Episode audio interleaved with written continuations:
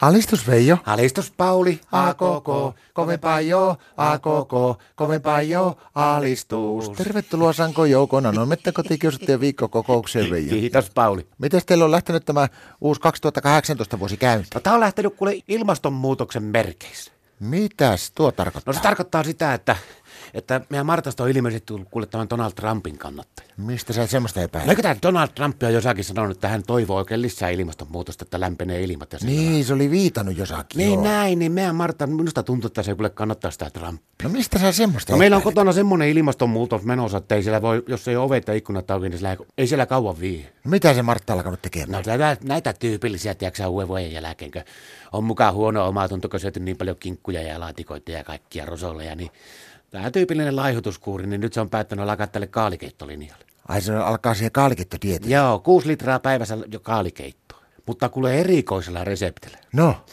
Sen reseptin nimi on hopeavesikaalikeitto. mistä se sitä hopeavettä oikein saa? No ei se ole oikeeta hopeavettä. Kato, kun maanantaina tuli kauppoihin tämä lonkero. Joo. Niin sillä kai sillä tuli tämä villitys päälle, ja niin se käyttää lonkerosta hellittelyn nimeä hopeavesi. Tai ainakin se tekee mulle kauppalapun, kun mähän meillä aina käyn kaupassa.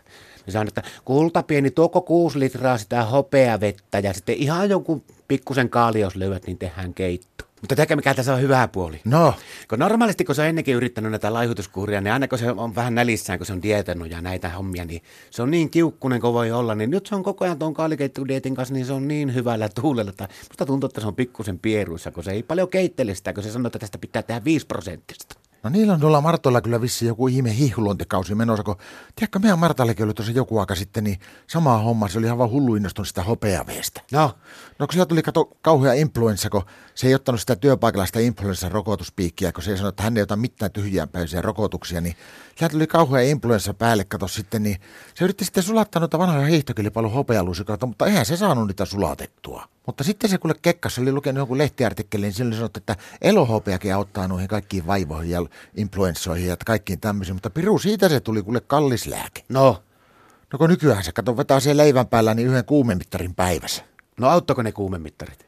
No eihän niistä mitään apua ollut. Se oli kato viikon syönyt niitä, niin sitten se vasta hokasta, ne olikin niitä digimittareita.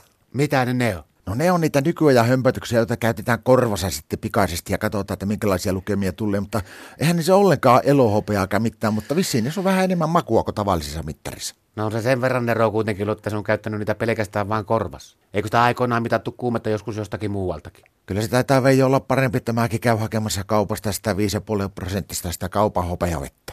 Niin se kannattaa tehdä, niin tämänkin Martan sairastelu on paljon mukavampaa, mutta jätä se kaali sinne kauppaan. Alistus.